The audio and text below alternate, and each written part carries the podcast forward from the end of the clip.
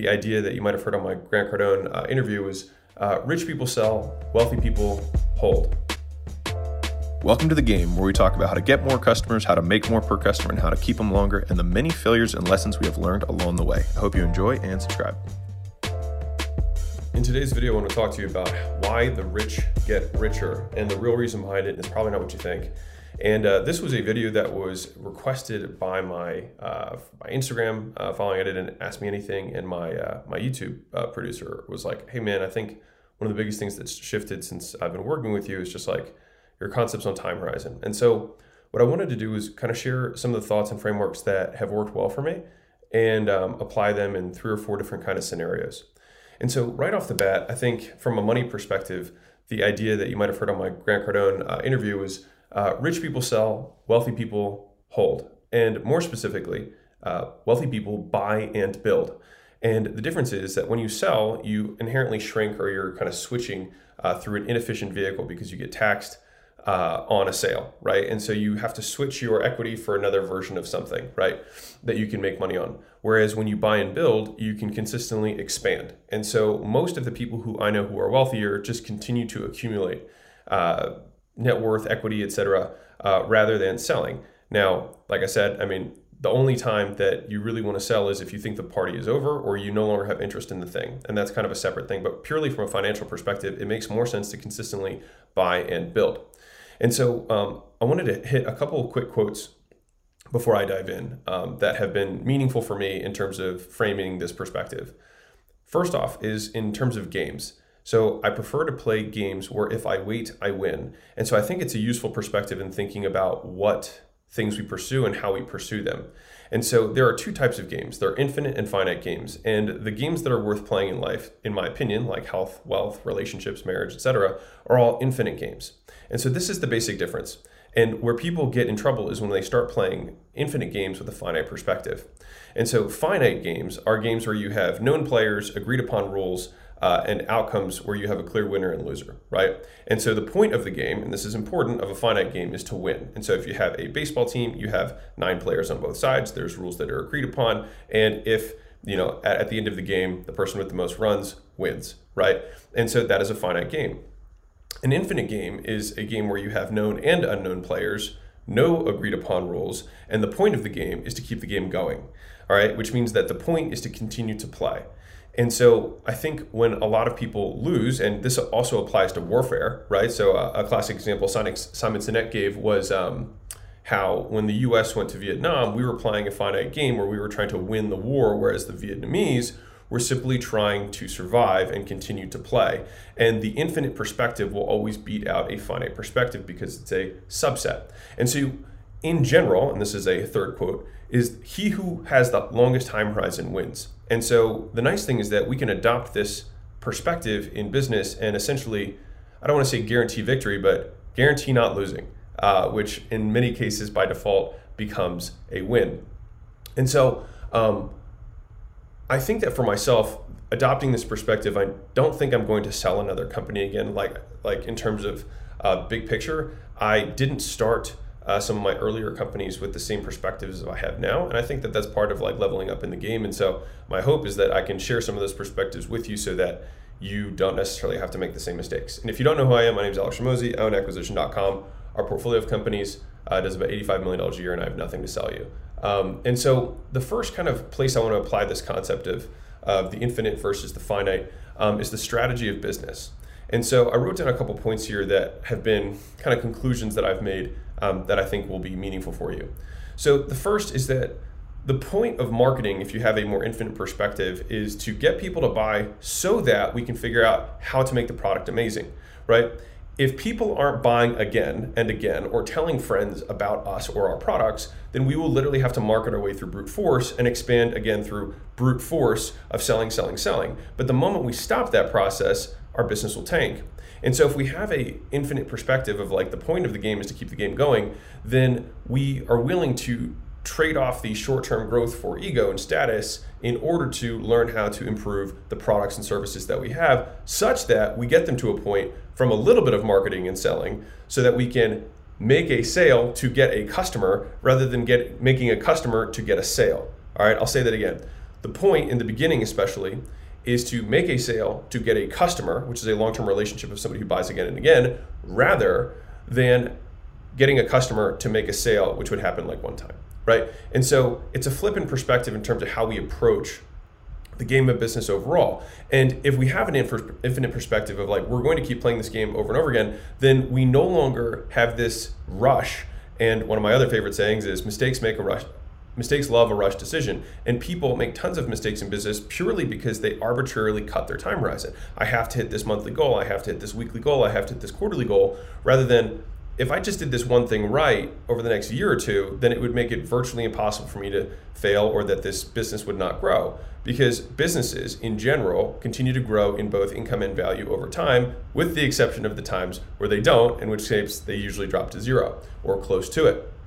And so um, it's better to take the time to get it right and not be in a rush and then have all the wind behind you because you've taken that time. And here's the beautiful thing is that most people will never do this, which gives you this massive strategic advantage because most people think in finite terms. And so I'll give you a different example from a, uh, a marketing perspective. So in, in, when you're selling a customer, right, uh, the short term finite thing is like, I need to get them to say yes because I need this money, right? Versus what am I saying yes to by selling them? Right? It's just a different way to frame the conversation in terms of like, is this really what I want? And then from an audience perspective, in the short term, you see lots of guys build tiny little bits of audience and then immediately try and liquidate, you know, or monetize their audience rather than thinking like, what will happen if I just continue to provide goodwill for 10 years? And one of the perspectives that I've learned about goodwill is that one, goodwill compounds faster than revenue or money because you fundamentally fix the value equation in your favor because your price is zero. And so everything that you deliver from a value perspective is above and beyond that. Now, I would say there's no monetary price, but the price of content or consumption of content is time and attention. And so, provided you are a better source of value for their time and attention, they will continue to buy with their time and attention from you again and again. And that will actually compound faster. People will recommend your stuff, people will tell other people about you, and then your influence will grow faster. Now, if they feel like you're withdrawing from that goodwill bucket where you're depositing value, too quickly, then their return goes down on their time and they'll be less likely to spend. You become less viral from an audience building perspective. And so, um, one of the, the, the pieces that I like about this perspective is that it means that you give, give, give, comma, give, give, give, comma, get. And so it's a little bit different from what, the way I kind of earlier understood it, which was like always having a cadence between giving and asking, which I think is a transactional way of seeing it, which is not necessarily bad. But in terms of a longer term perspective, I think you shortchange yourself because if you can, if you can assume, let's say, that when you give, give, give, ask, you get, let's say, you know, 10% of the people from your audience to buy something, that's cool, but then the growth kind of slows down, right? And then you have to rebuild it again and then ask again, right? Because you have withdrawn from your goodwill bucket. But imagine this. Let's say that you're every time you give, you grow by whatever, 10%, right? Give, give, give, and ask versus give, give, give. And now you're getting 10% on this bigger nut. Give, give, give, and then my hand continues to grow beyond the screen and let's say 1% of people just give you back. You just get. You don't even have to ask, you just get in response. And like imagine what it looks like to be The Rock or what it looks like to be Conor McGregor or what it looks like to have massive amounts of influence. At a certain point, there's so much influence and there's so much of an audience that is behind you that things just start getting thrown at you and you don't need to ask at all. And so, at least this has been a perspective that I've shifted in terms of like how to think about marketing overall. It's also, by the way, why I think most of the biggest brands out there brand rather than doing direct response. And I think that that's a shift that happens with a lot of direct response marketers over time is we think short in the beginning, everything's direct response, and then over time we continue to extend our time horizon between giving and getting and the longer we can separate how long we give before we get the bigger the advantage comes to us compared to our competition all right and so that's just a couple of perspectives um, that I think about from a from a business perspective and strategy is like I want to set a strategy where if I wait, I win. And what happens is if you can extend your time horizon, you can decrease your downside risk to virtually zero because you know that if you do this thing long enough, you will eventually win.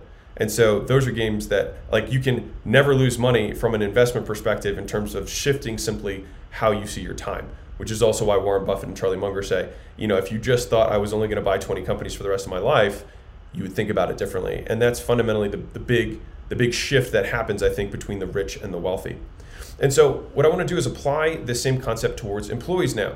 So in the beginning, you know, you think about I just need to have or put a butt in a seat, right? I have this fire, I need to put it out, versus thinking a little bit longer time horizon, which is, man, this is going to take a lot of time to train this person. I'm going to have to onboard them, um, and if I think that they're not going to be a long-term fit, then they might leave. Now, I don't want to take this out of context. There are times in a business's growth where you're going to have people who are better suited for that season.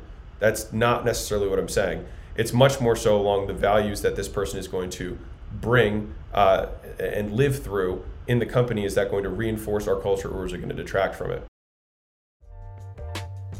Real quick, guys, you guys already know that I don't run any ads on this and I don't sell anything. And so the only ask that I can ever have of you guys is that you help me spread the word so we can help more entrepreneurs make more money, feed their families, make better products, and have better experiences for their employees and customers. And the only way we do that is if you can rate and review and share this podcast. So the single thing that I ask you to do is you can just leave a review. It'll take you 10 seconds or one type of the thumb. It would mean the absolute world to me. And more importantly, it may change the world for someone else.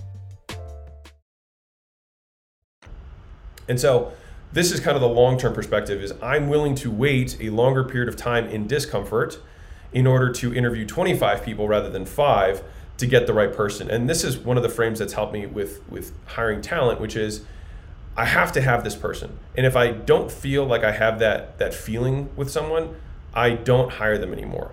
I used to say like I think this person's good enough. Like I think they could maybe do the job. Um, whereas now it's like I've recognized that I'm like if I don't know, I know.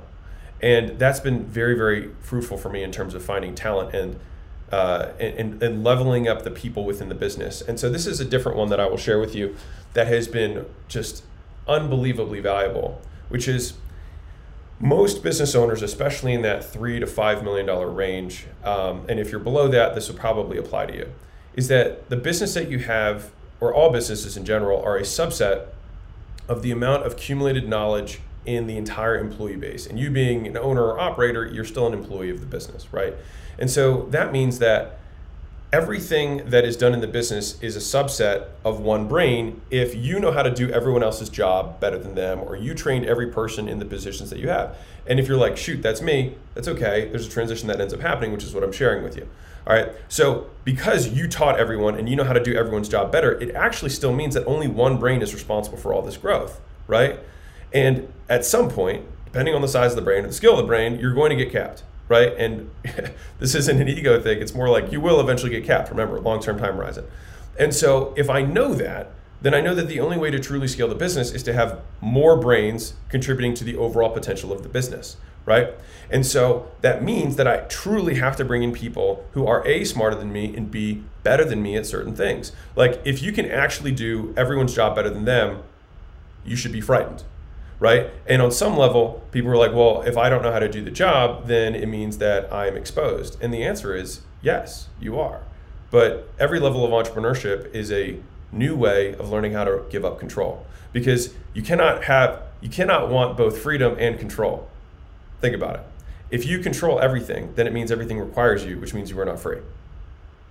Interesting, right? And so if you want to have a business that quote runs without you, then it means it does not need you, which means that it needs other people, which means that you have relinquished control to those people. So just a different thought in terms of like how to frame employees and why it's so important to be more patient in the interviewing process. Think longer in terms of this is do I want to continue to deal with this person for the next decade rather than the next day, right? And and the business will always grow to the cumulative knowledge of everyone else in the business. And if it's just you who knows how to do everything, then it's only limited by one brain, right? And so the final shift I want to make here in, in this little conversation is um, actually there's two more. Um, one is relationships, uh, and this and the last one I'll do is health. But I, I want to talk about relationships briefly. So if we're thinking about mates, right, like the actual uh, you know people that we want to date, I think that what served me well during the the dating period that I had, and I see a lot of guys and girls uh, make the mistake of settling with someone as good enough for now and the analogy that I like to bring this to is like you move into a new uh, house and you're like, oh, I got to get furniture. You know what? Let's just go grab a you know a fifty dollar couch off Craigslist. We'll put it in. We'll put it in, and we'll get a nice one later. And then five years later, you still have the same damn couch, right? And so a lot of times there are these couches which are people in our lives where like they're good enough for now, and then you realize you built your life with this person that you don't even you never even thought was that good to begin with, and you simply rationalize their existence as like they're there for now when end up, they end up being there for a very long time because it's much more difficult to remove something than it is to add it. So we need to be usually much slower on the adding and much faster on the removal, which is the concept of you know uh, hire fast, sorry, hire hire slow fire fast, right? Um, and so from a dating perspective, uh, am I dating this person out of convenience because I am unwilling to be lonely in the short term, or because I think I'm going to marry them? And I will tell you that it was very useful for me is that when I was in my dating you know phase of life. I, I went on a lot of first dates and I just was very quickly like am I going to marry this person? Do I think I could marry this person? And I would really only go on as many dates as was necessary to rule out the person as no, I don't think I would marry them. Which also gives kind of birth to some of the ideas around like sleeping around and things like that, which is like, well, you know, if I don't think I'm going to marry this person, then what am I gaining from this? And is it fruitful for me in the long term? And so a lot of times uh, we're making the same trades between four things. And so I like this little illustration. I made it a tweet um, that got a, a lot of shares. And so Fear is short term pain, regret is long term pain, comfort is short term gain, fulfillment is long term gain. And so the idea is we want to trade fear for fulfillment. We want to sh- trade the short term pain for the long term gain rather than trading uh, com- you know, uh, uh, comfort, right? To, trading to get comfort, right? And so as I think through that perspective, and I think it applies to business, it applies to relationships, it applies to a lot of things. And I think if you can make that simple shift in terms of the relationships you have with friends and and uh, mates, it will serve you in the long run. Like, how many friends do you have in your life that are like there? They don't really add anything. And what scares me is that if I extrapolate that relationship over the next 10 years, I ask myself, who am I going to be with this constant influence in my life? Will I be better or worse? And so, a lot of times, I think in order to prune the tree, sorry, in order for the tree to grow, we have to prune it, which means we have to cut off the branches. And I think the the longer I play the game, the less tolerant I become of of things that detract and are not really aligned with the long term, and the more willing I am to suffer in the short term uh, for the long term gain, right? And so the last thing that I want to uh, quickly hit on is uh, is health, because obviously I was in the space for a long time, and I get a lot of questions about it. And so I I think my perspective has shifted a lot over time um, around this because, well, I've done I've done it for almost 20 years now. Um, but if you can't eat this way for a decade, there's no point in doing it for a day. And so, if you can just approach diets and workout with that same perspective, like you will get the greatest returns from compounding and consistency over time.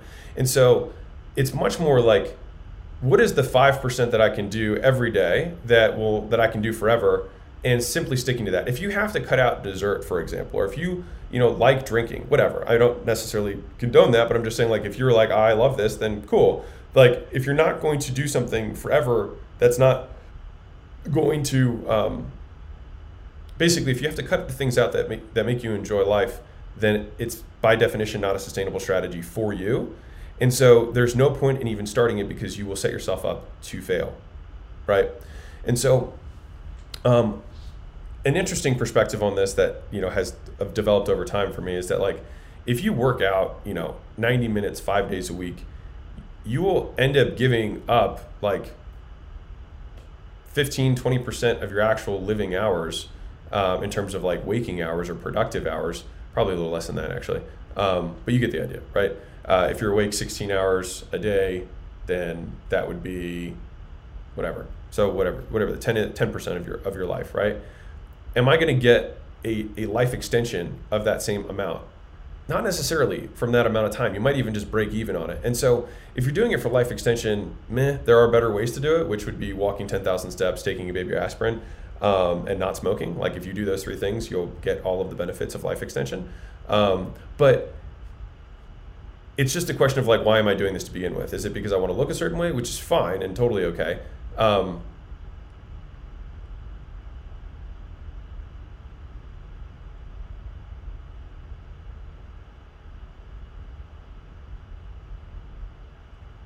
but simply having the perspective of I'm doing this because I can do this forever. And I think that it will allow you to cut out a lot of these short term BS because, like, think about this. And I used to use this in selling conversations when I was selling weight loss back in the day, which was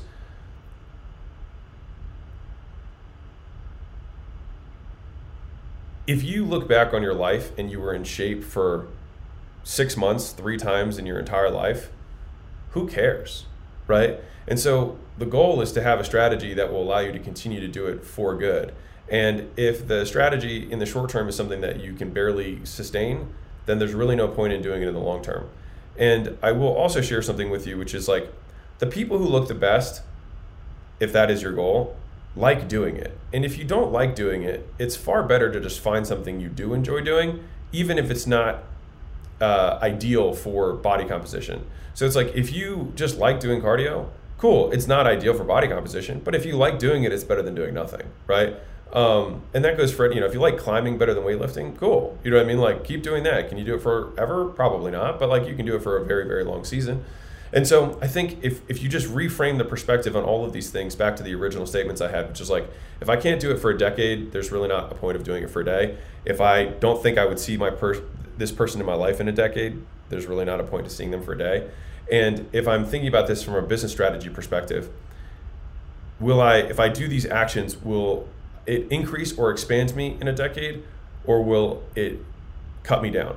And so I think that if you can approach those things, um, and that was the reason that the the YouTube producer brought this up. He's like, dude, the first thing you said was, all right, well, let's see if we can, you know, grow this thing over the next five or ten years. And he's like, literally, no one has ever said that.